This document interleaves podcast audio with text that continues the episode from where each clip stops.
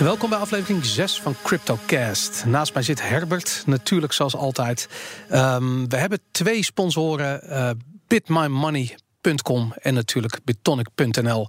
En het is heel erg belangrijk om te zeggen dat alles wat wij hier zeggen geen beleggingsadvies is, nee. maar gewoon onze eigen mening. En eerlijk gezegd, uh, niet zo heel verstandig om die mening ook naar de letter op te volgen. maar daar gaan we het straks verder en over. wie dit allemaal zegt, als Boris van der Ven. Juist. En vandaag hebben we een uh, hele speciale gast. Uh, dat is Menno Wij van Solf Advocaten. Menno, welkom. Dankjewel. Top. We gaan. Uh, jurist. Uh, jurist en uh, uh, oprichter, mede-eigenaar van Solve Advocaten. Ik moet even dat volledige. Oeh, nou dan geef je me te veel credits. Ik ben wel mede-eigenaar van Solve, maar niet mede-oprichter van Solve. Oké, okay, dus, dat is een aanname die ik dan heel ten onrechte gedaan heb. Ik zie het als compliment. Okay, mooi.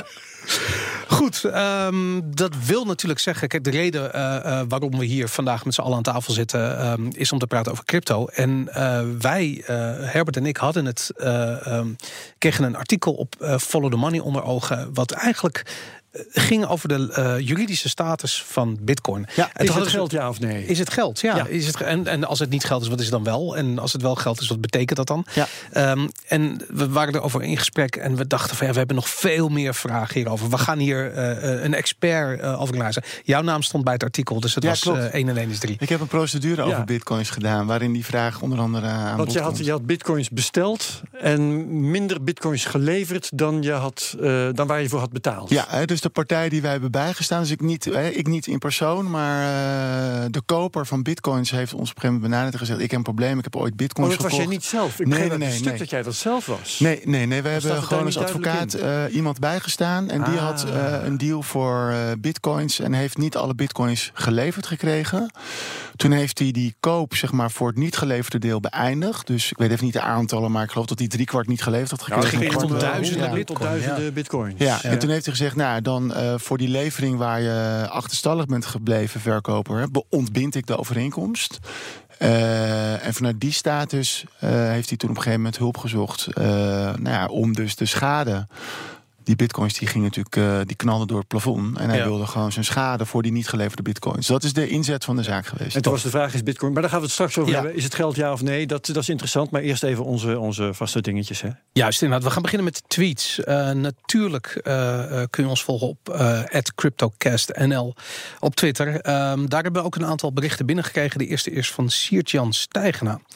En die vraagt, en dat is een hele fundamentele vraag, die zegt: Is Genesis Mining vergelijkbaar met BitConnect? Wat is Genesis Mining? Genesis Mining is een cloud mining uh, oplossing. En je hoort okay. de laatste tijd niet zo heel veel meer over, maar ongeveer een jaar geleden was dat ontzettend in opkomst.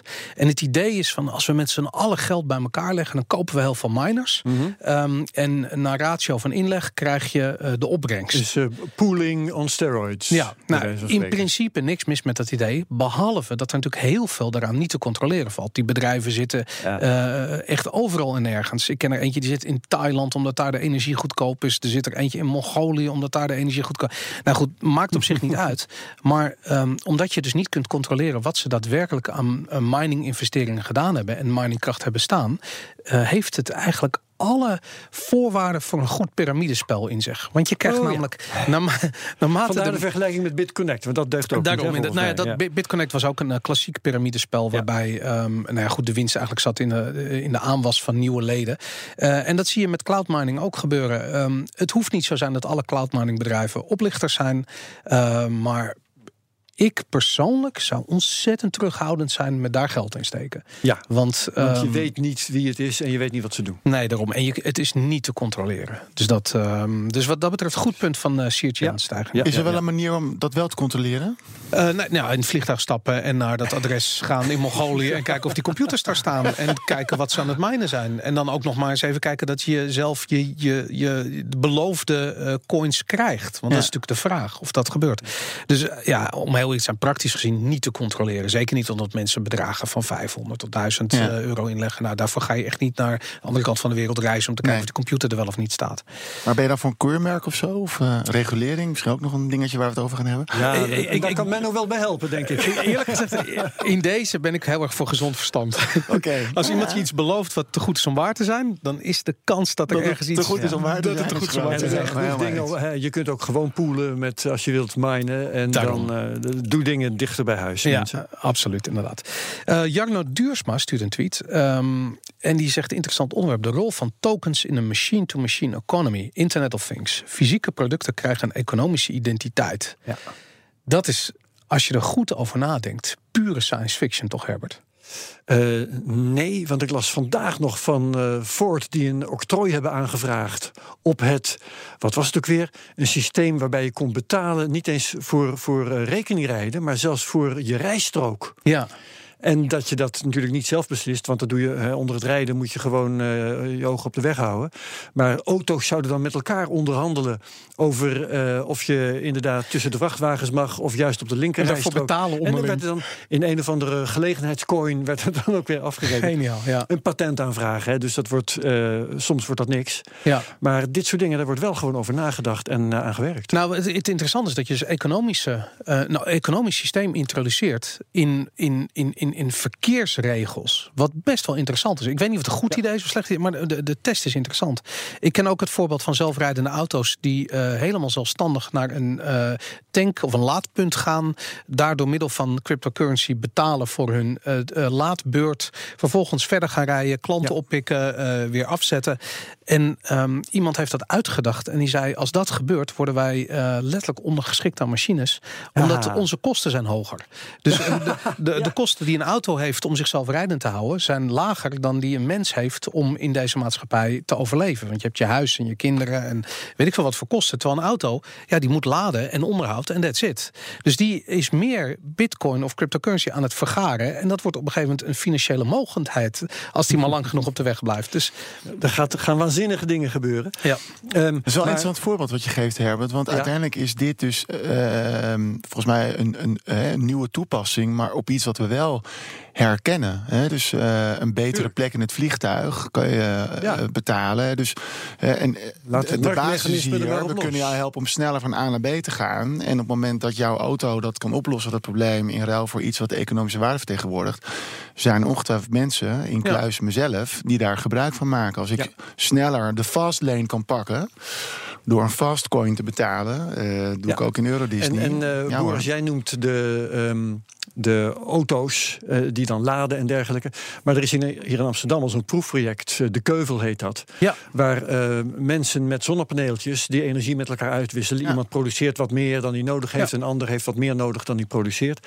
En het wordt afgerekend in een coin. De Juliet heet die, geloof ik. oké, wauw. En ja, dat, dat functioneert gewoon. En waarom zou dat niet kunnen functioneren tussen auto's op de weg? Hè? Natuurlijk, dat, ja. dat soort dingen. Wij moeten over dit soort dingen een keer een, eh, een hele aflevering gaan maken. Want Absoluut. er wordt ons geregeld gevraagd: doe eens wat aan deze coin, doe eens wat aan die coin. Maar wat wij zouden moeten doen is een aflevering over Internet of Things. Ja. Waar we dan de Jota en de V-Chain en hoe ze allemaal heten mogen Ja. op een rijtje kunnen zetten. Om, eh, En iemand van de keuvel uitnodigen, zo te horen.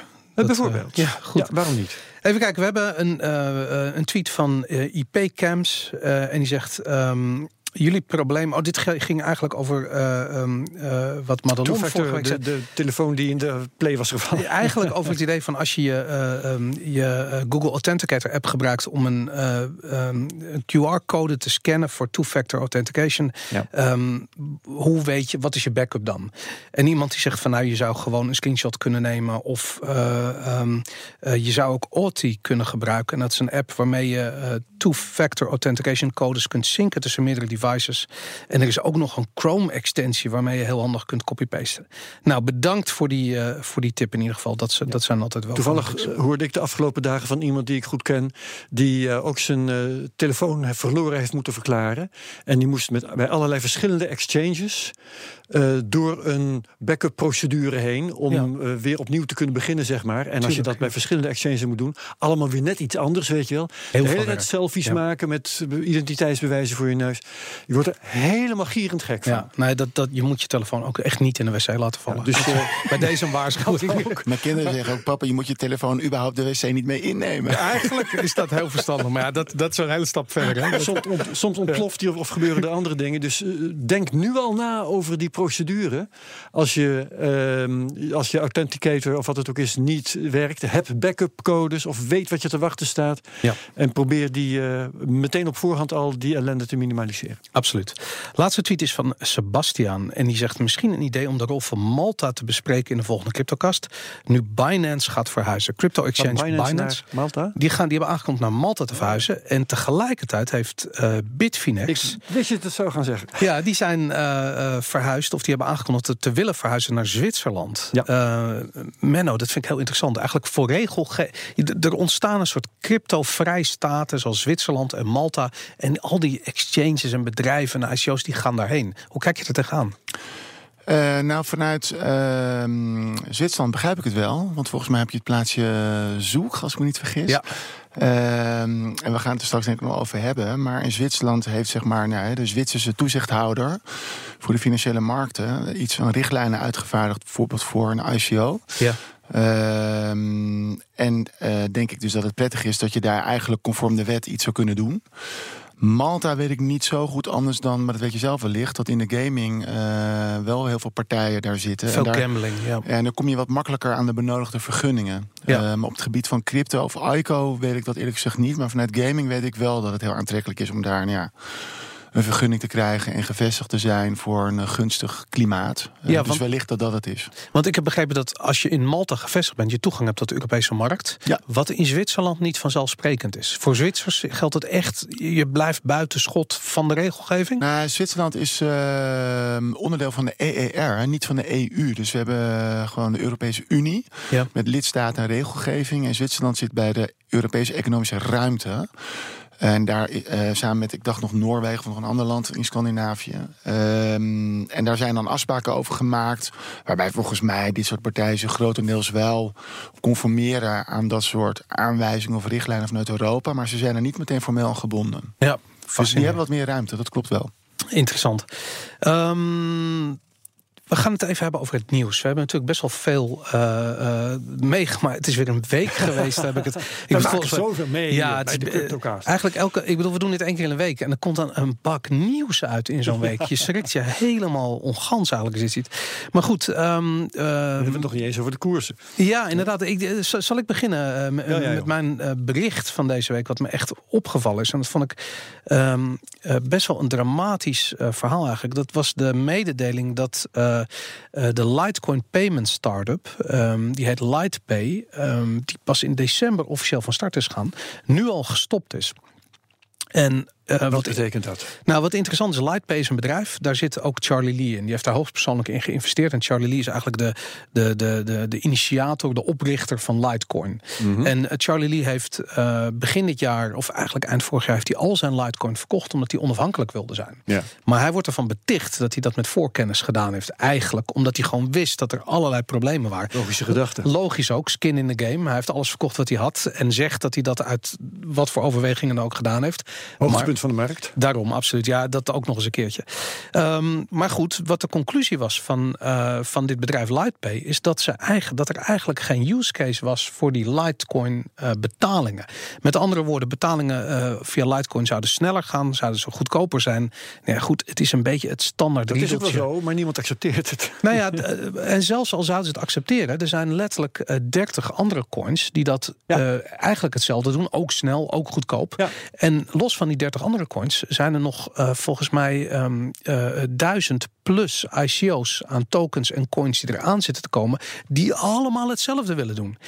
En als je al eh, Litecoin neemt, wat na Bitcoin echt ja, een van de grote decentrale. Ik weet ook niet eens of het decentraal is of niet. Maar Maar een van de oudste natuurlijk ook. een van de oudste, net als Ethereum, eh, of eigenlijk Litecoin is veel ouder dan Ja. Ethereum, maar eh, een, een hele respectabele, gerenommeerde coin, dat die dus al geen ehm, bedrijfsmodel ziet in, in, in payments, gewoon omdat Bitcoin zo meteen met het Lightning Network komt en dat dat hele domein naar zich toe gaat trekken.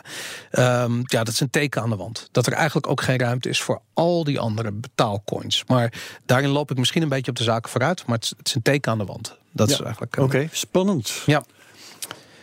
Eens even Ehm, kijken. Ja, jij had een eh, nieuwsbericht. Ja. En ehm, daar zit ik even naar te kijken. Nou, Gaat over de het? Monero. inderdaad. Ja, dat ja. Monero niet zo privacyvriendelijk is. Hoe zit dat? Nee, nou, ehm, dat is onderzocht door een aantal eh, onderzoekers van hele gerenommeerde eh, universiteiten. Carnegie Mellon is daarbij, Princeton is daarbij, MIT is daarbij. Dus dat zijn echt de klinkender namen, heb je niet. Ja. En die eh, zijn gaan kijken, ik ga de technische de- details ga ik nu even vergeten, maar die zijn gaan kijken naar eh, de eh, anonimiteitsbescherming van Monero. En die hebben twee problemen gevonden. Eén is vorig jaar verholpen. Maar de transacties van daarvoor, die zijn nog wel onderhevig aan dat lek dat er toen geweest is. En ja, dan krijg je wat je met de blockchain hebt. Alles is gewoon beschikbaar, alles is openbaar. Ja. Dus wat ehm, lek is, dat blijft dan lek. Eh, dus dat is één. Iemand die eh, met Monero een, een transactie heeft gedaan waarvan hij dacht dat die anoniem zou zijn. En wat voor andere reden heb je eh, verder om Monero te gebruiken? Eh, die kon wel eens van een koude kermis thuiskomen. En dat is vereeuwigd. Ja. Eh, een andere lek bestaat nog. Ik heb begrepen, hier wordt het iets vager, dat ze van, eh, van eh, transacties die nu nog zijn, dat ze 45% in principe kunnen achterhalen. Zo. Dus soms lukt het wel, soms lukt het niet. Maar ook daarvoor geldt, eh, het, is, het is nu niet oké. maar ook als het op een gegeven moment het lek gedicht wordt, dan is alles wat nu nog gedaan wordt met dat lek aanwezig. Terug te eh, Zit in analyseren. de blockchain en is terug te analyseren. Ja. Dus het is eh, toch wel een bommetje onder eh, Monero, lijkt mij zo. Absoluut. En ook weer, ehm, kijk, er zijn alternatieven voor Monero. C-Classic is er eentje. Heeft Ja. op een bepaald manier zijn eigen probleem. Verge, eh, Bitcoin Private, Bitcoin Dark hebben we nog. Ehm, maar ook Bitcoin zelf, wat met Lightning Network komt. En daarbovenop waarschijnlijk ook weer privacy lagen. Daaraan zie je gewoon aan alles van die, die, die markt beweegt toe naar één oplossing die echt werkt. Wat dat is, nou ja, goed, dat gaan we zien. Dus sowieso zie je altijd op internet. Hè? Ik bedoel, eh, sociaal netwerk, dat gaat naar Facebook. Ja. En eh, E-mail gaat naar Gmail. winkelen en- gaat naar Amazon, gaat Ja. maar door. Ja. Nou ja, goed, de winner takes all. En dat gaan we met privacy zo meteen eh, natuurlijk ook zien. Menno, heb jij nog nieuws? Is er jou iets opgevallen afgelopen week in crypto? Overval je er een beetje mee, dat realiseer ik me. Eh, eerlijk gezegd niet. Nee. Oké, nou prima. Des te sneller kunnen we door naar het volgende. Ehm, dat is de prijs. De prijs van Bitcoin. We Ehm, missen Madelon ja, van de week. Hebben we niet eens aan het begin gezegd. Maar Nee, inderdaad. Madelon heeft wegens familieomstandigheden verplichtingen elders. Inderdaad. Jammer, en jammer, Dat, die enorme leegte, die moet ik zien op te vullen. Ehm, en ja, als we het over de prijs van Bitcoin hebben, het is. eh, Je zet meteen je grafstem op. Ja, daarom. Het is bittere ellende, jongens. Laten we eerlijk wezen. Het gaat helemaal nergens zijn. Ehm, Vandaag is voor het eerst, de, ik zal hem nog even erbij pakken, de McAfee McAfee Prediction Tracker waar ik altijd mee Ja. scherm. Eh, de Onder koers van de de- bitcoin is onder de grafiek gekomen van Oh een god. half procent stijging per dag. Daar wat gaat nodig is zo meteen. om eind 2020 het miljoen te halen per Ja. bitcoin. Ik zal nog even kijken of het op dit moment... Wat is de koers dan nu, eh, Herbert? Ik- tussen zat de even voor- 7 en de 8000 ergens. 7475 ik dollar, om precies te zijn. En daar word Eh, jij heel verdrietig van, Boris, begrijp ik. Nou, ik word niet zozeer van die prijs eh, verdrietig. Maar het, eh, eh, we zitten al een aantal weken in een soort van eh, vibe. Er gebeurt niet echt iets. We gaan niet omhoog. Het, gaat om- sideways. daarom, het gaat sideways. Ja, En- maar toch ook wel met een accent naar beneden, want hij zit nu dus 2,5% onder eh, de grafiek die leidt naar een miljoen in 2020. Nou goed, dat, dat, dat klinkt dramatisch. In ieder geval voor John McAfee, die zo meteen eh, Ja. dat gerecht gaat moeten klaarmaken. Eh, even kijken, de market cap totaal van alle crypto's 281 miljard. Dat is behoorlijk laag. Hoogtepunt was ooit, we gingen- we gingen richting de 700 miljard. Dus je ziet dat heel veel beleggers, die halen hun geld uit crypto. Omdat ze zoiets hebben van, nou we kijken eerst wel even wat er gebeurt. Het enige goede nieuws is dat de dominantie van bitcoin, het is het bekijkt, die is naar 45,4 procent. Bijna de helft van de hele markt ehm, eh, is weer in handen van bitcoin. En dat, eh, daar zie je ook in dat, dat die eh, mensen zoeken zekerheid. En je ziet bitcoin absoluut dalen hoor, maar je ziet het minder hard dalen dan de altcoins. Ja, Ehm, dat is en die, die gaan echt heel hard. Ook als het straks weer op de, aantrekt, dan zullen de altcoins het hardst eh, die inhaalmanoeuvre inzetten, denk ik zo. Of niet? Of denk je van niet? Ehm, nou ja, daar, daar is geen garantie voor. Nee. Wat, nu, wat ik nu heel interessant vind, ik ben, ik ben zelf wat meer van de fundamenten van wat gebeurt er in die markt. Eh, ik heb wat meer een mening, moet ik daarover formuleren, om het, om het begrijpelijk voor mezelf te maken. Ehm, maar waar je vroeger zag van een, een, een negatief artikeltje, bijvoorbeeld Twitter doet geen eh, crypto eh, ehm, advertenties meer. Facebook doet geen Twitter, of sorry, Facebook doet geen crypto advertenties meer. Dat soort nieuws leidt altijd direct tot een koersdaling. Ja. En nu zie je dat er heel veel verschillende soorten ehm, factoren zijn die die prijs bepalen. Dus je ziet eigenlijk uh, grote beleggers die uitstappen op het moment dat gewoon de, uh, de, de, de, de normale aandelenmarkten naar beneden gaan, wat nu aan de hand is. Uh, daarnaast zie je nog altijd de hele paniekerige um, daytraders die gewoon maar ja, met de kudde meerennen. Um, en die reageren op dat soort nieuws. Dus je ziet dat er verschillende factoren zijn, verschillende groepen beleggers zijn die die prijs eigenlijk beïnvloeden. Ik heb, daar heb ik denk ik wel nog dan iets over, als ik daar iets over mag zeggen. Ja? Uh, twee dingen. Eén, het is me in Nederland opgevallen dat uh, er wordt wel een beetje, vind ik, aan een soort hetze bangmakerij gedaan door de toezichthouders hè, over oh, wat ja. voor slechte dingen je allemaal met uh, crypto kan. Terwijl ik had het er nog op kantoor over vanochtend. Uh, alsof er met gewone erkende valuta geen dingen gebeuren die daglicht niet kunnen verdragen. En twee, en dat zou wellicht uh, ook iets kunnen zijn. Op de G20 in Buenos Aires vorige week is volgens mij gezegd.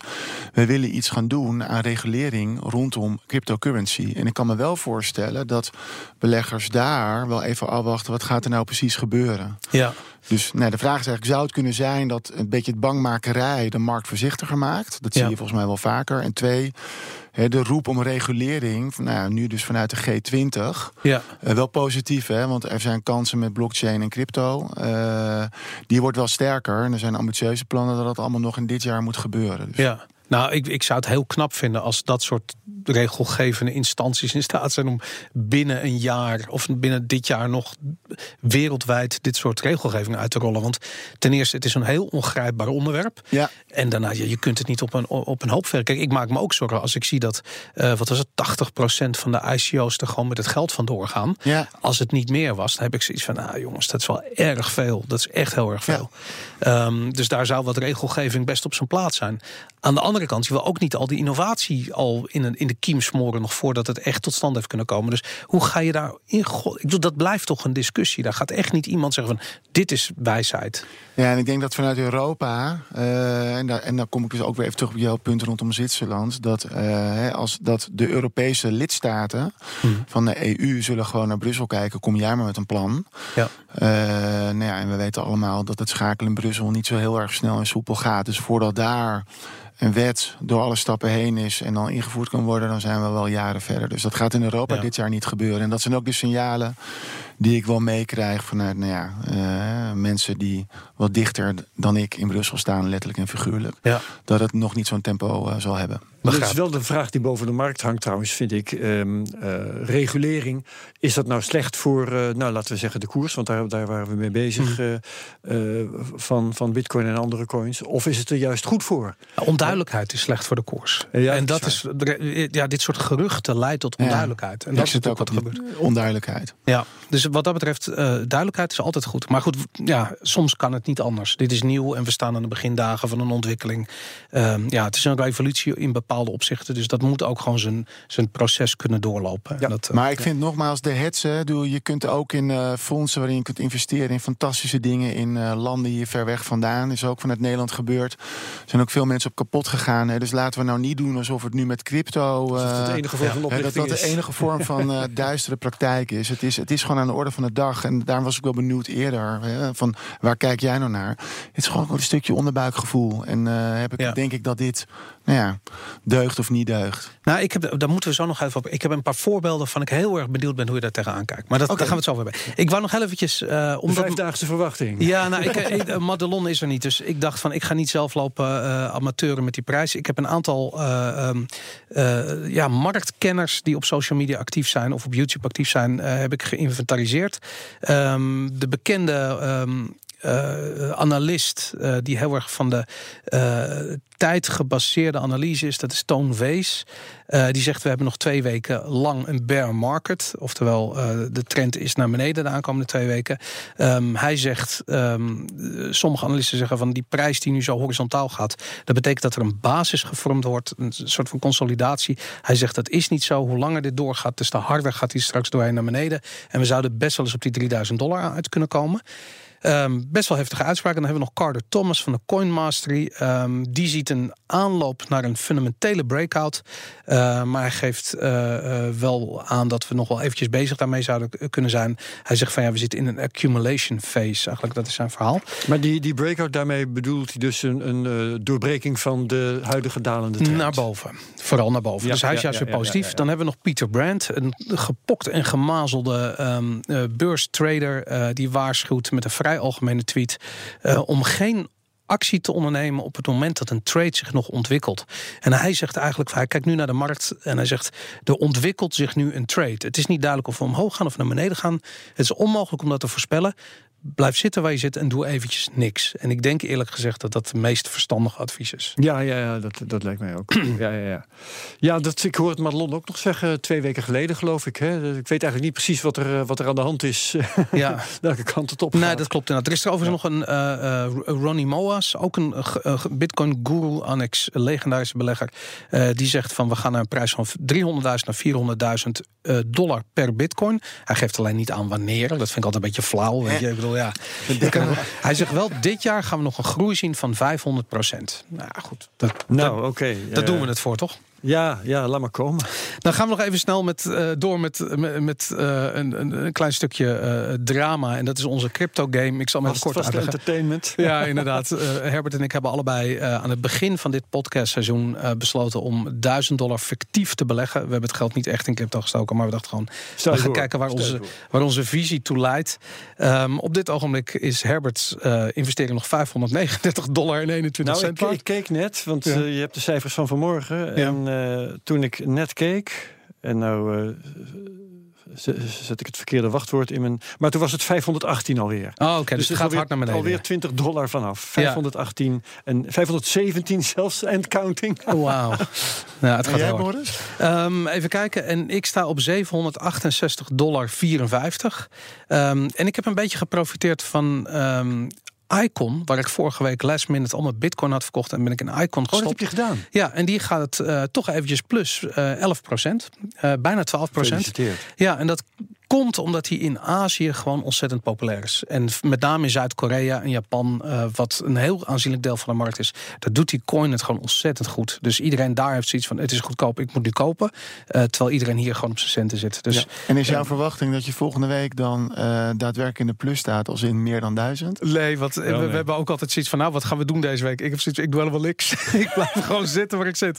Het is, we zeiden het vorige week al, maar ik wie, las ook dat de V-chain het goed deed trouwens. Oh ja, nee hoor, dat is drama. ik, okay, heb, ik, ik heb VeChain die uh, min 10 procent gewoon. verkeerde blog. Die heb ik gekocht. Toen was hij volgens mij 4 uh, dollar. Niet alles wat op het internet staat, Herbert, is waar. Nee. Ja. Hij heeft het vast nog altijd leren. Hij is vast ergens wel eens een keertje eventjes omhoog gaan. Maar ik zei ook alleen maar dat ik het las. Dat was waar. ja, inderdaad. Ik heb het echt gelezen.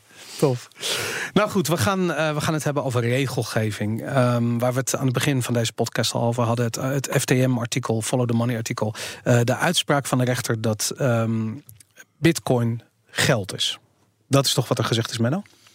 Nou, eigenlijk, uh, er zijn meerdere uitspraken. Hè? Dus uh, is het anders een idee dat ik jullie even door de verschillende uitspraken heen lood? Uh, graag, ja, dat is interessant. Uh, en het aardige is, ik ben ook bezig om een annotatie voor een tijdschrift te schrijven. Dus lees een heel moeilijk ingewikkeld juridisch document. Ik ga het hier proberen in Jip en Janneke taal te doen. Graag. Maar voor zover mij bekend begint het met de zaak waar ik dus zelf als advocaat heb opgetreden. Daar heeft een rechter een eerste aanleg een oordeel geveld en vervolgens een hogere rechter, dus het gerechtshof. Je moet trouwens nog even bellen met Follow the Money, want in dat hun stuk word jij gewoon de koper genoemd, hè?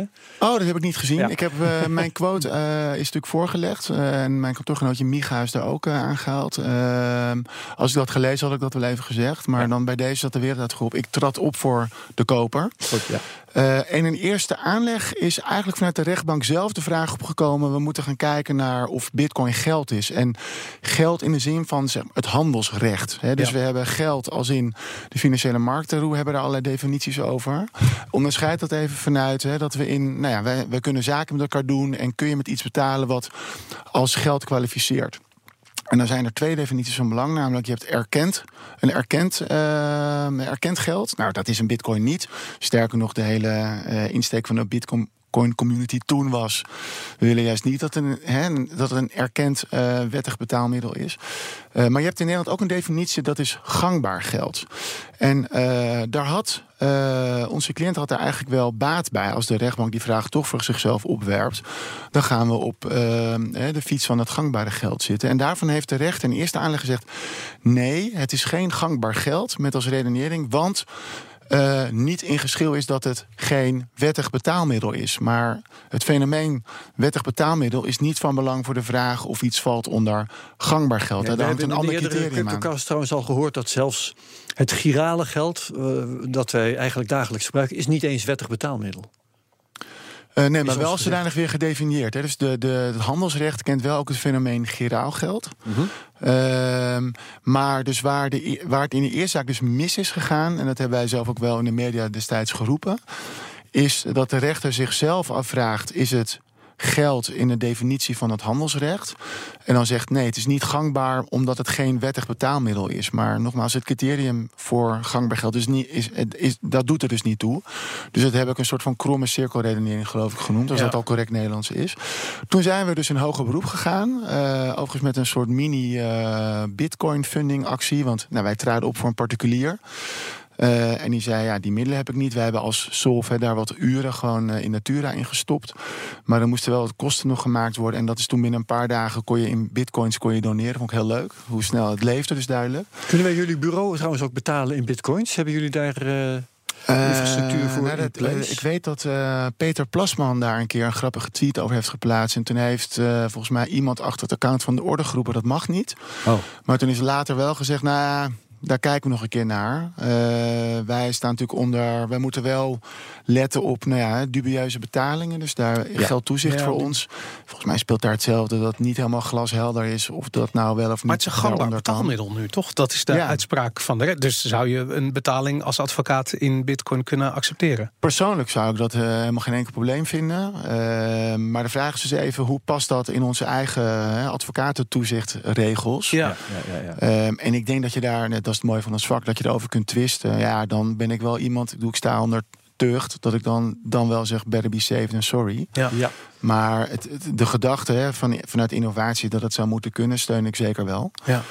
Uh, goed, even terug naar de lijn. In hoger beroep is toen door uh, het gerechtshof gezegd. Uh, nou, die discussie rondom geld vonden ze allemaal wat minder belangrijk. toen hebben ze gezegd, we moeten toch gaan kijken naar het kooprecht. En we kunnen een bitcoin, de koop van een bitcoin, kunnen we niet direct onder het regime van het kooprecht uh, hangen. Maar er is een soort bepaling die zegt, nou, hè, hebben we met iets te maken wat in zijn aard uh, onder het kooprecht zou moeten schuiven. Dat noemen wij een schakelbepaling met een moeilijk woord. Dan kan je alsnog wel dat regime van toepassen. Dus eigenlijk naar analogie is toen gezegd, nou, dan vinden we dat een bitcoin kenmerken vertoont dat je het kooprecht moet kunnen toepassen. En toen hebben ze gezegd, dan gaat het om een zaak met een dagwaarde. En als we dan gaan kijken naar het verschil in dagwaarde, moet je de dagwaarde nemen vanaf het verschil tussen moment koop en moment ontbinding. En dat was uiteindelijk, nou ja, hmm. uh, zoals mijn klant het ooit zei, of nee, sorry, andersom, zoals ik het tegen mijn eigen cliënt zei. He, daar is hij met een soort footje afgedaan. Omdat op het moment van de ontbinding uh, die koers nog niet zo hoog is. Maar daarna is die koers wel omhoog gegaan. Ja, want dit is een zaak uit 2014, heb ik begrepen. En toen was bitcoin uh, niks waard. Nou, relatief veel minder. Alleen onze cliënt had wel door, uh, je moet hierop inzetten. Omdat het kan nog wel eens veel beter worden. 2014 was het jaar dat het globaal zo 500 dollar waard was. ja, en, maar, maar nog, nog heel, heel even terug. deze meneer of mevrouw, die, die, die meneer, die cliënt, die had geen geld om jullie in te huren. Maar had op dat ogenblik wel bijna 9000 bitcoin gekocht. Ja, dat had hij dus nog weer eerder gedaan. Dat, oh, dat hij nog in 9000 bitcoin hadden we het over. Ja, dat, dat ik dacht 900 bitcoin. Nee, 9000, dat stond in het artikel. Wat nu omgerekend, uh, uh, wat is het 100 miljoen waard is? Tegen de 100 miljoen aan? Ja, jullie weten de koers beter nou, dan iets, ik. Iets minder, maar, maar, eh, En, en, wat ik wil zeggen, het stopt ik wel ergens een keer met... Hè, tot in hoeverre rijkt dan zeg maar je claim tot schade. Ja. Wat we overigens gevraagd hadden is... Uh, laten schade... Want de ontbinding was al gebeurd. En uh, het argument dat wij hebben aangevoerd is: je zou niet moeten gestraft worden voor de keuze van je rechtsmiddel. Hij had ook nakoming kunnen vragen. Ja. Heeft hij niet gedaan. Dat is jou als schuldeiser jouw vrij recht. En eigenlijk is dus de lijn van deze uitspraak dat je wordt gestraft om het middel, terwijl de ander niet presteert, niet levert in dit geval. Dus hadden wij ook gezegd. Uh, laat nou de schadevergoeding, uh, vertaal dat in de betaling van bitcoins die die dus oorspronkelijk niet had geleverd. Nou, daar is dus helaas het Hof toen niet in meegegaan, maar daar is wel een wat kronkelige uh, redenering gebruikt om het kooprecht. Hè, twee particulieren spreken met elkaar iets af, dan willen we het kooprecht toepassen via een moeilijke bepaling. Vervolgens is, of eigenlijk tussen het eerste aanleggend hoge beroep hebben we het Europees Hof gehad. Die iets mocht vinden over de vraag hè, of het handelen in bitcoins uh, btw-plichtig is. En heeft letterlijk gezegd: het is een method of payment. Of dat is een betaalmiddel. Dat hebben wij natuurlijk ook een hoger beroep aangekaart. Van ja, best Hof, het Europees Hof heeft het huiswerk al gedaan. Stop maar. Uh, als het een betaalmiddel is, vinden wij het ook best. Want dan had in ieder geval onze klant ook gewoon recht op uh, zijn vordering. Uh, daar is dus ons hof zeg maar, in Nederland toen niet in meegegaan. En dan zijn er recent nog twee andere uitspraken geweest. Eén uh, in een zaak rondom twee partijen, uh, waarvan de een ten behoeve van de ander eters aan het minen was. Dus de IJslandpartij had, ik geloof, 20 nou ja, bitcoin-machines, werd het genoemd miningmachines aan de ander uitgeleend en kreeg dus ook uh, die eters geleverd. En die ander die stopte daarmee. Dus hij had twee vorderingen. Ik wil mijn bitcoin-machine terug. Maar ik wil ook de eters die je wel hebt gemined, maar niet aan mij hebt geleverd, wil ik ook hebben. Uh, en vroeg dus afgifte van die ether. En uh, je mag in kort geding zeggen: ik wil dat er een dwangsom wordt gezet hè, op uh, een rechterlijk bevel. Dus de rechter zei: ik ga mezelf afvragen: kan ik op de levering van een ether kan ik daar een dwangsom op zetten? Waarom? Op betaling van een geldsom kan het niet. Aha. Dus stap 1 is dat hij zegt: ik vind in Bitcoin geen geld. Dus dat betekent dat het iets anders is. En kan ik dus voor mezelf afvragen uh, of ik er een dwangsom op kan zetten. En toen heeft hij gezegd, moet ik even kijken of ik het uh, goed zeg. Uh, het is een betaalmiddel. In, dus hij volgt het Europees Hof. En zegt dan, dan is het een goed in uh, zeg maar onze, nou ja, hoe ons rechtssysteem in elkaar zit. En op de levering van een goed kan je dus wel een dwangsom zetten. En heeft daar dus ook een dwangsom aan gekoppeld. Hè? Ja, een, een, een rechterlijke zeg maar, ja, incentive uh, om uh, te voldoen aan het vonnis. En vervolgens is er nog later een zaak in faillissement geweest... waarin iemand uh, ja, sorry, ik spiekte even op ja, een aantekening. Ja. Dat wilde ik wel goed zeggen. Um, waarin is gevraagd, hoe zit het nou hè, als je nou ja, een soort bitcoin-achtige constructie in een boedel wil inbrengen? Hoe vertaalt zich dat dan? En die rechter heeft gezegd, een bitcoin verte vertegenwoordigt een waarde en is overdraagbaar. En daarmee heeft het de kenmerken van een vermogensrecht. Dus we hebben wow. in zeg maar mijn zaak een hof die zegt: ik pas het kooprecht toe met een ingewikkelde schakelbepaling waar ik zo mijn uh, twijfels bij heb, zoals je merkt. Dan hebben we een andere rechter die zegt: het is in ieder geval geen geld, daar zijn ze het alle drie over eens, maar het is dus wel een goed in de vorm van een levering van iets. En een derde rechter die zegt: Ik vind het een vermogensrecht. Dus we hebben in drie smaken nu in Nederland. en en uh, mijn juridische kennis gaat niet ver genoeg om te kunnen beoordelen of die drie standpunten of die nou strijdig zijn met elkaar. Dat heeft dus met de afslag te maken van uh, ons, ons systeem kent uh, goederen. Um, en die bestaan uit zaken en uit vermogensrechten. Dus de rechter die zegt het is een goed, die houdt het heel algemeen. En die gaat niet verder, dat hoeft ook niet in kort geding, by the way, of het nou een vermogensrecht of een zaak is. de, onze rechter heeft gezegd, ik vind in ieder geval geen zaak. Maar ik pas dus die moeilijke schaakbepaling toe. En een andere rechter zegt, het is binnen de vertakking na goed, is het een vermogensrecht. Dus waar ze het met z'n drieën over eens zijn, geen geld, geen zaak, als in een auto, een bekertje, een telefoon, uh, nou ja, iets wat je stoffelijk is, wat je kan pakken. Uh, en dan zijn er, is er één die het algemene, uh, zeg maar het begin van de vertakking pakt. Het is een goed in de zin van de wet. En de ander zegt nee, binnen die vertakking vind ik het een vermogensrecht. Ik, ik ben er wel voor, en dat heb ik ook wel vaker geroepen. Uh, je zou het ook richting een zaak kunnen gaan. Het probleem van ons wetsysteem is, dat heb ik ook aan uh, Follow the Money uitgelegd, dat een zaak is iets hè, wat je moet kunnen pakken wat stoffelijk is. En uh, nou, omdat je een bitcoin of een stukje digitale data niet kan pakken, voldoet het niet aan het element van een zaak. En op een zaak moet je wel BTW uh, afdragen, toch? Nou ja, op de kopen. dus de betaling, als ik gewoon geld betaal voor een zaak, dan zit daar BTW op. Maar dat, maar dat dus zou een groot probleem zijn. Dat, uh, dus, uh, anno 2018 is zo'n beetje alles digitaal. En het probleem is volgens mij dat dus de definitie van een zaak een beetje achterhaald is. Want die is bedacht in 1992. En toen hadden we dit allemaal nog niet. Ehm, en ik denk dat je dus uh, een wat ruimere interpretatie aan het fenomeen zaak moet kunnen geven. Omdat je wel kunt zeggen dat uh, nou, een bitcoin vertegenwoordigt of een crypto vertegenwoordigt economische waarde. Dat is een van de eisen. En ik vind voor het stoffelijkheidsaspect kan je natuurlijk zeggen, uh, het neemt uiteindelijk bits en bytes in. Hè, dus digitale boeken betaal je ook beter. Nou, het, het, neemt ruimte in. Dus uh, een zaak hè, neemt nu ruimte in en uh, verplaatst een beetje lucht. Maar een digitale zaak neemt ook ruimte in. Want ik moet wel weer betalen als mijn mailbox vol is. Dus digitale data nemen ruimte in beslag. En je kunt het ook stoffelijk maken. Want je kunt het op een drager kun je het kwijt. Hè. Data kan je uiteindelijk op een stickje. Of ik ben nog een beetje van de cassettebandjes tijd. Hè. Je kunt dus iets onstoffelijks wel stoffelijk maken. En mijn uh, redenering is wel geweest: waarom gaan we niet met z'n allen, en dan trek ik het nogmaals breder dan puur een crypto, maar iets wat digitaal is, maak daar nou een zaak van. Uh, want dat maakt het leven van een heleboel juristen in allerlei contexten, ook in crypto, makkelijker. Maar het zou uh, in Nederland, als dat zou gebeuren, zou dat crypto in Nederland de nek omdraaien. Omdat het BTW-verhaal namelijk zo gevoelig ligt.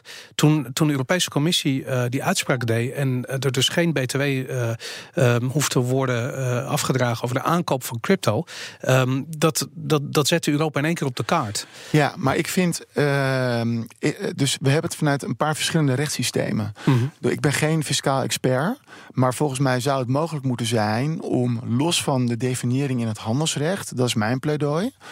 Uh, kan je natuurlijk ook kijken, heeft dat consequenties met hoe nu het fiscaal recht is? Oké, laten we dan, als we dat met z'n allen vinden, een uitzondering maken. Ja. Dat je fiscaal gezien blijft handhaven. Er zit geen BTW op de handel in bitcoins. Dat zie ik als twee gescheiden trajecten. En waarom zou bitcoin op een gegeven moment niet gewoon valuta kunnen zijn? Ook juridisch gezien dat het gewoon een betaalmiddel is. Ja, ik vind dus al dat het eigenlijk zo is. Ja. Uh, en dat je het dus ook in dat kader als gangbaar geld kan zien. En het Europese Hof zegt, maar ja, weer vanuit een ander rechtsstelsel, fiscaal. Uh -huh. Het is een betaalmiddel. En dat wil niet zeggen dat je het dan onder het handen zegt ook zo kan doen. Ja, een goed manier. voorbeeld is uh, strafrechtelijk, was laatst ook in het nieuws. He, uh, diefstal is uh, hij die wederrechtelijk opzettelijk een goed van een ander en dan loopt het zinnetje door. En de strafrechtelijke kwalificatie van goed, he, dus een strafrechter, is dus heel anders dan die van een civiele kwalificatie. Sorry. Daarom was dus een licentiecode, want daar ging het dus om. Oh. Uh, het meenemen van de licentiecode van je baas als ex-werknemer is, is, dus geen diefstal, want het past dus niet onder wow. de definitie Bizar. van het artikel diefstal. Nou, ik wow. heb bijna letterlijk dat ook gezegd. Ja. Anno 2018 moet je daar niet mee weg kunnen komen. Maar dat de wet niet is ja.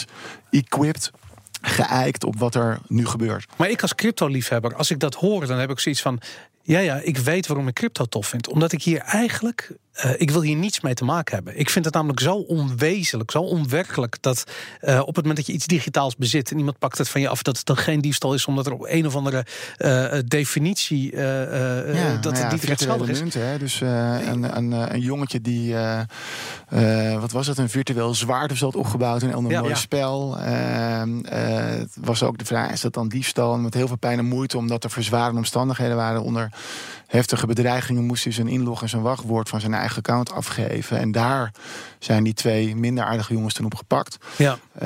Um, en ik, kijk, ik vind het mooi van ons vak. Hè. De wet zal altijd achter de ontwikkelingen, technische of technologische ontwikkelingen aanlopen. Dus moet je ook proberen zo technologie onafhankelijk wetten te maken. Dat is niet altijd even makkelijk, maar het kan wel. Onze ja. auteurswet bijvoorbeeld stamt uit 1912. En de begrippen kopiëren, of ik moet zeggen verveelvoudigen en openbaar maken, zijn nog steeds. Het wordt wat lastig, maar wel toe te passen in de huidige tijden. Nou, uh, meer dan een eeuw geleden wisten ze dat ook niet. Ja. En vandaar mijn pleidooi. We hebben een mooie definitie van zaak. En ik denk dat met de uitleg van nu, dat je dus iets digitaals wel onder nou ja, iets ja. stoffelijks uh, van de wet kan interpreteren. En dat is waar ik voor ben. Ik, ik heb een beetje een, een, een, een uh, abstracte vraag. En dat is iets waar ik al een tijdje mee zit. En uh, een, een goed voorbeeld is bijvoorbeeld BitConnect. Wat Zet ik even de teller aan, hè? ik reken per ja, ja.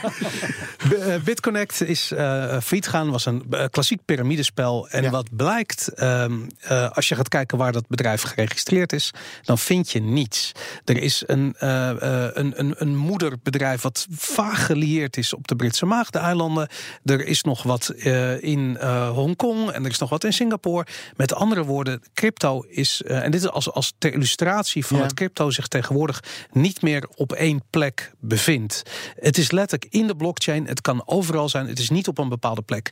Um, op dit ogenblik heb ik het idee dat de regelgevers die het hardste schreeuwen het meeste indruk maken. Dus de Amerikaanse SEC is eigenlijk al best wel ver in het, um, uh, in, in het proces van, uh, regel, van regulering van ICO's bijvoorbeeld. Ja. In ieder geval hebben ze al gezegd waar ongeveer de grenzen liggen. En de eerste indictments zijn er volgens mij al uit.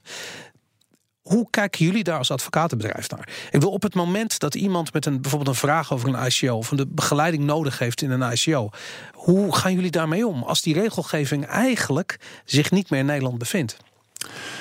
Ja, het kijk, ik kijk als advocaat naar het Nederlands recht. Uh, ja. En natuurlijk kijk ik ook naar ontwikkelingen. Oh, sorry. Ja. Uh, ja, natuurlijk kijken we ook naar ontwikkelingen daarbuiten. Maar ik ben ja, toegelaten als advocaat naar Nederlands recht. Uh, en daar waar Europa ons Nederlands systeem beïnvloedt. Dus ik kan niet anders dan zeg maar, mijn Nederlands recht bril opzetten. Omdat het nou ook helemaal zo met mijn uh, keurslijf zo werkt. Um, en in Nederland is het dus zo, maar goed, dan vertel ik volgens mij jullie op zich niet zoveel nieuws, dat toezichthouders erkennen dat het fenomeen crypto of bitcoins en nu onder die toezichtwetgeving is gewoon een hiaat. Hè. Definities die zien op dingen waar toezicht uh, voor geld, daar kan je een crypto niet onderschuiven. Dus je zit in een soort vacuüm, als ik het zo mag zeggen. Uh, en roepen ze vervolgens, we vinden dat dat gereguleerd moet worden. En in stap drie. Maar eigenlijk weten we niet hoe we moeten handhaven. Nou, dat creëert misschien ook weer die onduidelijkheid ja. boven de markt. Uh, maar dat is wel de situatie nu. Wat als iemand, uh, en jouw vraag is, wat zou je mij adviseren als ik iets met een ICO wil? Dan zou mijn advies zijn, kijk nou naar dat Zwitserse model. Want volgens mij, hè, dat zit nou, dichter bij huis dan dat voorbeeld wat je eerder noemde, heel ver weg en met grote risico's. Ja. Uh, ik denk dat Zwitserland sowieso qua geschiedenis rondom uh, geld en banken een aardige reputatie heeft. Nou, als je, je, je zin hebt afgemaakt, wil ik graag horen wat het Zwitserse model precies is. Ja, uh, er zijn een soort van ehm, zeg maar guidelines, richtsnoeren vanuit dus de Zwitserse toezichthouder uitgevaardigd. En die hebben gezegd afhankelijk van wat je met een crypto doet, ze noemen het overigens token. Uh, kunnen wij beoordelen of we vinden dat je wel of niet onder toezicht valt. Mm -hmm. Ze hebben eigenlijk drie varianten hebben ze, uh, uh, ontwikkeld. Moet ik wel even op mijn aantekeningen spieken. Ik weet het wel. De utility token, de uh, currency token, en dat is een betaalmiddel. Ja. en er was een derde nog. Ik weet niet wat de derde was. Nou, die ga ik je nu geven. Dat is de payment token volgens mij. Ja, ja dus die hadden we, ja. De payment oh, token, de utility token. Oh, de asset. Oh, oké. Okay. Ja. Um, en een payment token is, uh, je kunt uh, een token van crypto nou ja, eigenlijk als geld gebruiken hè, om iets mee te betalen, maar niet zozeer richting de uitgever van die token. Dus het levert zit zeg maar niet een vordering op naar de uitgever. Het is eigenlijk gewoon een soort vorm van geld en ga er maar mee handelen. En ik ben zeg maar de geldmaker, de Johan Enschede van maar deze niet als een, als een bank. Nee, als een functie van het platform wat ze creëren ja, op dat ogenblik. Dat ja. is een payment token. En die valt dan ook buiten uh, het toezicht, omdat er wordt gezegd: het moet gaan om een vordering die op de. Uh, het moet om, in ieder geval om een asset token gaan. Dan heb je dus een utility token. Uh, die heeft als doel om toegang te bieden tot een platform of een applicatie. Daarmee kan dus ook een mogelijke vordering op degene die token uitgeeft ontstaan. En dat is een aanwijzing. hey, dan valt het misschien onder ala effecten uh, onder toezicht. En de laatste, asset token, is heel duidelijk een vorm van het levert je iets op waarmee je nou ja, uh, een soort vordering, hè, dus een recht ontwikkelt ten opzichte van de uitgever van die token. En die staat gegarandeerd onder toezicht. En ik vind dat het voordeel is, en er zijn natuurlijk allerlei tussenvarianten mogelijk. Uh, maar dat voordeel is dat je dus van dat, vanuit dat vertrekpunt weet waar je aan toe bent in het kader van toezicht. En wil ik wel of niet iets met een bepaalde vergunning. En dat is een eerste stap in ja, meer duidelijkheid aan de markt verschaffen. Ja. En denk ik dat je daar echt wel iets mee kan. En hoe zit het dan? Uh, kijk, ik weet dat de Amerikaanse regelgever die zegt op het moment dat er ook maar een Amerikaan betrokken is bij jouw project. En het maakt niet uit of die een investeerder is of misschien wel in het bedrijf werkt of wat dan ook. Maar vanaf dat moment valt jouw hele project onder Amerikaans recht. En ze zijn, uh, laat ik zo, je wil geen ruzie met Amerikaanse regelgevers. Dat is heel vervelend. Ja. Hoe, hoe staan jullie daarin? Ja, dat is dus meer een geografisch dingetje. Hè. Doe, het internet is grenzeloos, maar we hebben wel allemaal jurisdicties met zijn eigen regels. Ik heb het vanochtend ook nog weer aan een cliënt van mij ge-mailed met een vraagje over een, een disclaimer voor een website. Uh, vanuit uh, de regels van het land wordt er per land gekeken met wat is een ontwikkeling op het gebied van, in dit geval crypto. En de handel daarin en toezicht. En moet je dus altijd kijken, dat noem ik dus de formele kant van een wet. Wat zegt die wet over wanneer ben ik wel of niet van toepassing? Ja. Uh, en een voorbeeldje waar we in Europa uh, nou, in negatieve zin mee scoren, denk ik privacy. Hè. De Amerikanen spugen ook heel hard dat het privacywetgeving vanuit Europa dus ook buiten de grens van Europa treedt. En nu moeten allemaal Amerikanen zich daar ook aan houden. Dus dat is ook een goed voorbeeld. Dus het begint met wat zegt de wet in een bepaald land. En afhankelijk van wat jij precies doet, val je binnen de formele rechtskracht, met een mooi woord, binnen de toepasselijkheid van die wet. Ik weet dat natuurlijk niet vanuit alle andere landen, anders dan Nederland, of er moet een directe Europese wet zijn. Maar dat is natuurlijk wel een advies van: goh, hoe ga je het precies oppakken? Waar ga je op richten? En zou het dan kunnen dat de Amerikaanse wetgeving er ook wat van vindt en je dus een Amerikaanse toezichthouder uh, binnenhaalt? En dan gaan we met een Amerikaanse advocaat schakelen en spinnen we het zoals jij het wil. Is dat niet een gat in de markt om als advocatenkantoor vandaag de dag in Nederland gespecialiseerd op bijvoorbeeld ICO's of eigenlijk alle techniek, om een Amerikaanse jurist erbij te halen om te, maar te zorgen dat op het moment dat je toevallig eens een keertje een tussenstop maakt ergens in New York, dat je niet daar gelijk opgepakt wordt en de bak in vliegt. Ja, nou ja het, het, wat wij zeggen is, wij zijn hè, soms gewoon een, eh, een, een, heel bescheiden kantoor in Nederland met uh, is het, 13, 14 advocaten. Maar uh, uh, wij hebben een netwerk van kantoren uh, in alle landen. En wij hebben dus in Amerika onder andere ook een partij waarvan wij denken, die is goed in dit soort vraagstukken. Een soort en, buitenlandse partner ja, hè, maar uh, niet heel formeel. Dus we, we, hebben één officieel samenwerkingsverband met de kantoor in Duitsland. Uh, maar we hebben gewoon, we maken gebruik van, uh, van ons netwerk. En uiteindelijk is, als jij zegt, joh, ik ken ook een hele goede, ik wil met die Amerikaan werken, vinden we dat het best. Ja. Maar dat is hoe wij werken. Ja, een groot advocatenkantoor zou zeggen, nou, ik heb Amerika tien vestigingen, dus daar kun je ook terecht. En dat zal ongetwijfeld ook goed zijn. Ja, nou ja, ik vind het grappig dat niemand de, de, het onderwerp claimt. En ik zie jullie, de, ik heb letterlijk namelijk. Maar dat doen we het niet goed, want we willen het onderwerp. Ja, ik nou ben ja, heel erg in dat je het wel moet claimen. Nee, nee, ik dus bedoel ik harder dat, ICO gillen. Ik, ik, bedoel ook dat jullie het wel claimen. Letterlijk, ik heb jullie naam bijvoorbeeld al gehoord voordat Herbert voorstelde om jou uit te nodigen. ja, je moet bij Solvay, want die, die doen begeleiding van ICO's. Maar uh, wat me daarin opviel is juist de focus op die Nederlandse regelgeving. Terwijl ik als ondernemer, bij wijze van spreken, me juist zorgen zou maken over dat Amerikaanse verhaal. Is dat een issue in jullie vak, dat, dat internationale aspect? Dat als je hier je pink beweegt, dat uh, in Amerika dat daar uh, advocaten op staan? Nee, absoluut. Hè. Met een website begint de, het dus. De handhavers, uh, beter gezegd, de gezagsdragers. Nee, je hebt helemaal gelijk. Ja. En, maar ik, ik geef wel altijd mee, wees praktisch. Als jij een ondernemer bent die iets moois wil doen op het internet, of nou een crypto of iets anders is, uh, kan ik als advocaat zeggen: Nou, dan moet je in alle landen waar je dan misschien zaken wil gaan doen, moet je dan advocaat bellen. En voor heel veel geld moet je dan alles laten checken of het kan of niet. Ja, daar koop je niet zoveel voor. Hè. Dus uh, afhankelijk van wat het businessmodel is en in welke landen hè, sta je wat meer of minder op de radar, zeg ik prioriteer. Laten we kijken met waar. Vanuit Nederland kunnen we je altijd helpen. Nou, dan heb je voor uh, een grote ook wel zeg maar een beetje het Europese kader. Uh, zeg maar, ja. nou, de go, omdat heel veel wetgeving is, hè, Europees beïnvloed. Uh, zeker als een privacy is nu een directe wet geworden vanaf 25 mei. Ja, daar kunnen we ja. natuurlijk gewoon vanuit heel Europa iets over zeggen. En dan kom je een heel eind. Ja, ga je buiten de kaders van Europa. Hè? Nou, is het EER? Is het nog verder? En dan gaan we kijken naar waar denken we dat het toch wel heel verstandig is dat je uh, nog een advies opvraagt in een ander land als daar de risico's er zijn. Jij zegt, uh, ik maak me dan heel erg druk om Amerika. Dan zou ik meteen zeggen, dan moeten we daar ook een advies op vragen. Ja, nou, ik, ik zit het ook vanuit de, de, de, de investeerder of de belegger of de consument te bekijken. Stel je voor dat je geld hebt gestoken in Bitconnect en die gaan er vandoor. Ja. En je hebt zoiets van, nou, ik wil mijn geld terug, ik wil actie ondernemen.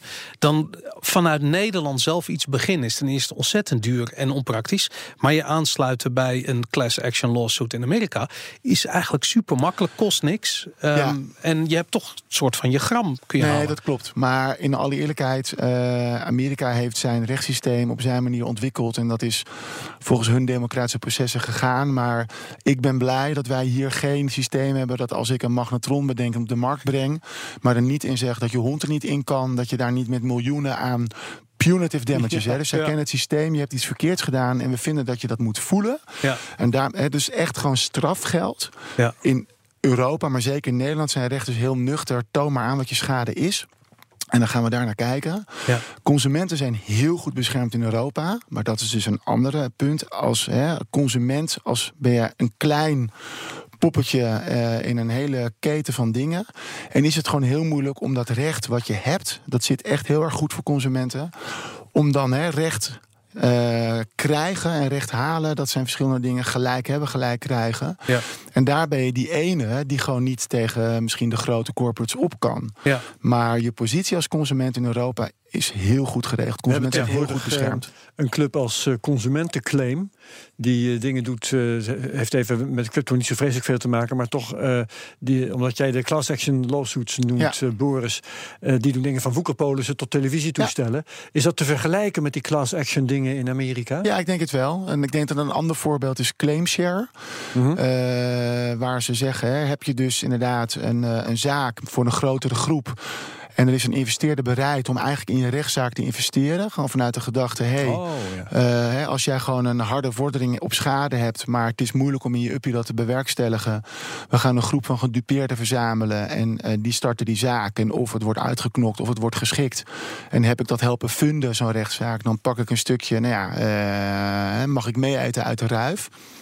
Eh, dat vind ik goede initiatieven, want eh, dat maakt dus je positie als simpele, of nou simpele, sorry, dat zeg ik helemaal verkeerd, maar als eh, in je uppie als burger een stuk sterker. recht. Ja, ja. ja. Ja.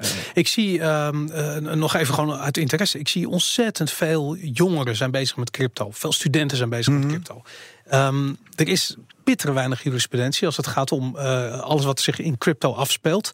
Hoe zit het met de nieuwe aanwas van eh, eh, eh, juristen, van studenten? Houden die zich bezig met het onderwerp? Is het een populair onderwerp? Zijn er- Crypto-juristen. Is Ja, zijn een er vak? hoogleraren? Je hebt, je hebt ook een stagiair meegenomen. Die Ik zit naast je zeggen, hè? zit naast mij zit Robert. En Mm. ik weet dat Robert zijn scriptie schrijft over de ICO.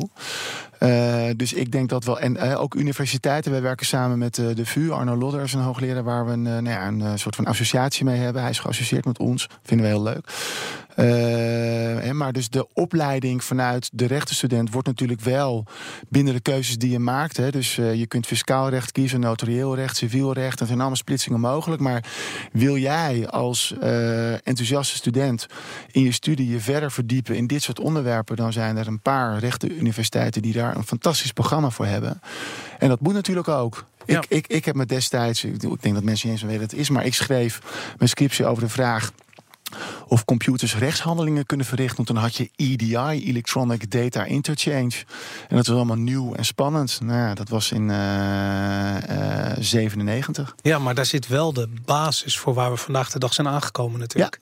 Ja, interessant. Doen we wat dat betreft nog even drie minuutjes smart contracts. Ja, ze, ik, we kunnen nog wel uren doorpraten. Ja, Het is, eh, want, da- want dat, eigenlijk wat je net zegt, ehm, het idee dat computers zelfstandig eh, met elkaar eh, rechtsgeldige afspraken zouden kunnen maken, Ja. daar gaan we nu heel, eigenlijk na al die jaren, sinds 1997, zijn we nu aangekomen op een, op een punt waarin dat massaal staat te gebeuren. Ja. Dat is wat een smart contract is. Ja. Het is een heel simpele afspraak. Ja. Eh, dit, is, dit zijn de voorwaarden voor de uitvoer van het contract. Wordt het uitgevoerd, volgt er een betaling.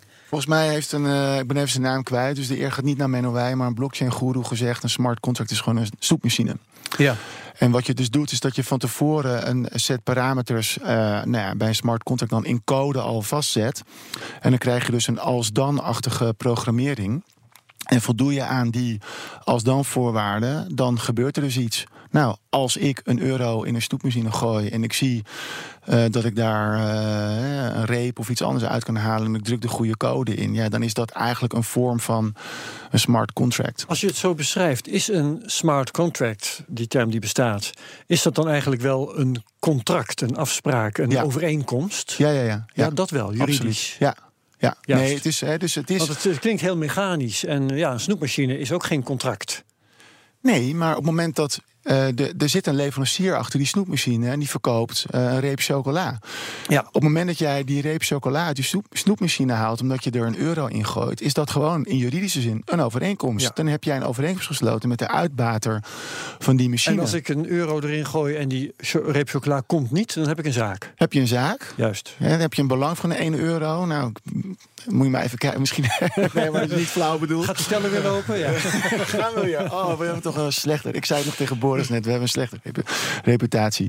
Ehm, hè, maar dat is, dat, dat is een vorm van een overeenkomst. Ja. Eh, en wat volgens mij. ehm, ook wel een beetje spannend is aan een smart contract. En wat sommige juristen denk ik ook moeilijk te vatten vinden, is welke elementen zet je daar wel of niet in? Ja, want ik, ik, dat wou ik zeggen. Er, er moet discussie over zijn onder juristen. Ja, ja, ja nee, en dat Want is er is ook. Ik denk voor een deel echt omdat Waar mensen het gewoon eng en spannend vinden, eigenlijk helemaal niet weten wat het is. Ja, Ja. mijn filosofie is: je kunt er niet omheen, verdiep je erin en hou het alsjeblieft simpel. Vandaar die snoepmachine vergelijking. Maar hè, waar zitten de aandachtspunten bij smart contracts? Het verkeer. Hè, de, de kern is, en dat weet ik dat Robert dat ook vindt, eh, is het, je moet het wel goed programmeren. Dus waar gaat het met smart contracts fout? Als je Ja. die code gewoon niet goed maakt en daardoor de instellingen niet kloppen. Als de snoepmachine Ja. Eh, niet duidelijk is dat je er toch echt een euro moet ingooien en jij komt daar met een, eh, pond, ja, dan werkt het niet. En dat is op een manier niet goed duidelijk naar voren gekomen bij het in elkaar draaien van die Of machine. de Ik denk dat dat een aardige vergelijking is. En er komt het verkeerde ding uit als je. dus dat is cruciaal. Een ander punt is, hoe moet je bij smart contracts nou hè, je aansprakelijkheid beperken? Want dat, dat kan je dus niet coderen. Nou, daarom staat er misschien bij snoepmachines... de directie stelt zich niet aansprakelijk voor eh, wat je uit die machine trekt. Hè, dan moet je dat op die manier doen. Dan moet je over nadenken. Eh, en wat blijft, ja, de, eh, jij gooit die euro in die soepmachine... of er komt niks uit, of er komt een bedorven reep uit. Hè. Dus de levering die plaatsvindt op basis van zeg maar, een gecodeerd contract... Eh, of het nou ook iets digitaals is of niet. Hè. Rideshare eh, van een eh, bekende DJ is volgens mij een goed voorbeeld. Ja, als daar gewoon in de praktijk qua levering iets misgaat, dat verander je niet met een smart contract. Je legt er alleen iets anders aan ten grondslag, waar wij nu of vroeger hele ingewikkelde juridische teksten voor hadden bedacht. Ja. Ja, en dit gaat heel veel gevolgen hebben. Want eh, ik heb me verdiept in atomic swaps. En dat is eigenlijk instant eh, eh, wisselen tussen verschillende coins. Eh, dat gaat allemaal aan de hand van smart contracts. Ja. En het vervelende aan de term smart contract is dat er niks smarts aan is. Het is gewoon heel plat. Ja. eh, gebaseerd op programmeertalen die eh, eh, eigenlijk Turing-complete zijn. Dus die op allerlei verschillende manieren gemanipuleerd en gehackt en weet ik veel wat kunnen worden. Hoe meer geld erin omgaat, des te meer, des te groter is de kans dat het ook gaat gebeuren. Ja. En dat betekent dat er zometeen een zee aan zaken van mensen die dus hun, hun marsrepen niet gekregen hebben, om wat voor reden dan ook. Eh, dat gaat gewoon als een golf over ons heen spoelen. Zometeen. Ja, maar eh, het- ja, bedankt dat je het voorbeeld geeft. Hoeveel mensen denk je eh, hebben niet een keer wat in de machine gekwakt en hebben niet gekregen wat ze eruit wilden hebben? Ik, bedoel, ik heb het zelf denk ik al zeker tien keer mijn hele leven gehad dat ik ergens iets ingooi. Alleen afhankelijk van het belang neem je wel of geen actie. En natuurlijk gaan wij op 1 euro geen actie nemen. Maar hoe groter het belang, hoe groter de kans dat je het er uiteindelijk niet bij laat zitten. Ja. Nou ja, goed, het dat is, is, in niet mij helemaal... niet anders. Hè? Dat is oude wijn in nieuwe zakken, even flauw gezegd. Ja, behalve dat de schade is één ding. Maar eh, kijk, als je die euro in die machine gooit, dan weet je dat die euro erin zit. Nou, dan geef je er een harde klap op en dan sta je kiet. Zo, wij voor je gevoelsmatig, laat ik zo zeggen. Ja. Maar op het moment dat je het hebt over blockchain en een contract wordt verkeerd uitgevoerd, die coins zitten vast in dat contract. Ja, dat ben ik niet helemaal met je eens. Want ik, eh, nu ga ik even de advocaat van de leverancier van die machine spelen. En die zegt: toon maar aan dat jij die, bit, of die bitcoin, toon maar aan dat jij die euro er hebt ingegooid. Ja. Nou, eh, dan zouden we hem uit elkaar moeten schroeven. En als het goed is, komt hij boven water. Ehm, maar ik vind het aardige van eh, een blockchain is dat. eh, nou, we hadden het al over eerder in het programma. hè, er is, je hebt zichtbaar op, dat zei Herbert geloof ik, hè, op wat er in het verleden mis is gegaan. Dus er is gewoon een boekhouding Ja. die op tafel kan komen. Dat is nou de grote charme, vind ik ervan. Nou, op het moment dat die behulpzaam is om jouw case rond te krijgen, heb je dus het bewijs. Dus daar ben ik het niet helemaal Dat is met wel je een eens. heel goed punt om niet privacy in te voeren op. eh, eh, als, je, als je iets simpels als een Mars koopt, bij wijze van spreken. Ja, dat is een goed Maar wat punt. wel heel fascinerend is, en dat moet denk ik het laatste zijn, want onze tijd is om. Ehm, een smart contract, dat is een overeenkomst. Ehm, een smart contract dat verkeerd is geprogrammeerd, dat is een contract waarin misschien iets anders staat dan je had bedoeld, maar je had wel getekend. Ja, Wat is daarvan de status als je het als jurist bekijkt? Nou ja, dat je dus denk ik wel hè, een smaak erbij krijgt. Namelijk wie heeft die smart contract uh, in elkaar gedraaid, ontwikkeld. Dus wellicht is daar een derde persoon. Hè, waar wij nu afspreken dat jij zo mijn fiets leent. Uh, is dat de overeenkomst en klaar. Bij een smart contract is er iemand die dat ding in elkaar fietst. Uh, dus daar komt een derde smaak bij. Maar ook daar zal wellicht weer een afspraak aan ten grondslag liggen. Of het nou wel of niet in de blockchain op papier. Van prestatie of, zo. Ja. ja. Uh, maar denk ik dat, ik zit ook even heel hard te kopen een voorbeeld, dat er vanuit zeg maar, nou, de analoge wereld ook wel voorbeelden zijn waarin je nou ja, het vergelijken kan trekken met een derde speler. Die is er denk ik ook wel. Als ik nu gewoon in een retailwinkel een product koop van een fabrikant, hebben we ook al drie spelers. Dus ik koop een ja. uh, computerspelletje. Ja. Uh, in de mediamarkt. En dat is van een derde partij die dat spelletje op de markt brengt. Ja, ja. de koop is duidelijk met mediamarkt. Is dat computerstelletje uh, niet goed? Werkt niet als ik hem laat. Uh, ja, kan ik de mediamarkt aanspreken, maar kan ik ook kijken of ik naar de, de, uh, de exploitant van het spelletje kan stappen. Dus ja. ook daar denk ik, je moet er even over nadenken. Het is lang niet altijd zo makkelijk waarschijnlijk als dat ik het nu probeer uit te leggen. Maar ik denk niet dat er iets wezenlijk anders en uh, nieuws is wat we niet eerder in andere vorm of maat hebben voorbij zien komen. Duidelijk. Nou, ik denk dat we het daarbij moeten laten. Ik denk het ook helaas, maar we vragen je vast nog een keer terug. Ja. Om, uh, nou, bij deze, ik kom graag. Menno Wij van Solf, hartstikke bedankt. Waar kunnen mensen meer vinden over jou? Zit je op Twitter? Ja, Ed Menowij, gewoon mijn naam. En dan W-E-I-E is mijn uh, achternaam. Super simpel. Uh, uiteraard ook op LinkedIn. Uh, ja, dat dus. Perfect. Twitter en LinkedIn heb ik ooit voor gekozen. Solv, S-O-L-V.nl. Ja, ja, ook. Geweldig. Nou, CryptoCast is at CryptoCastNL. Uh, Herbert, heb jij nog een uh, Twitter-account waar mensen je kunnen ja, vinden? Jazeker, dat is het HM Blank. Kijk, en ik ben uh, GK Boris. iedereen bedankt voor het luisteren van deze zesde CryptoCast alweer. Tot volgende week.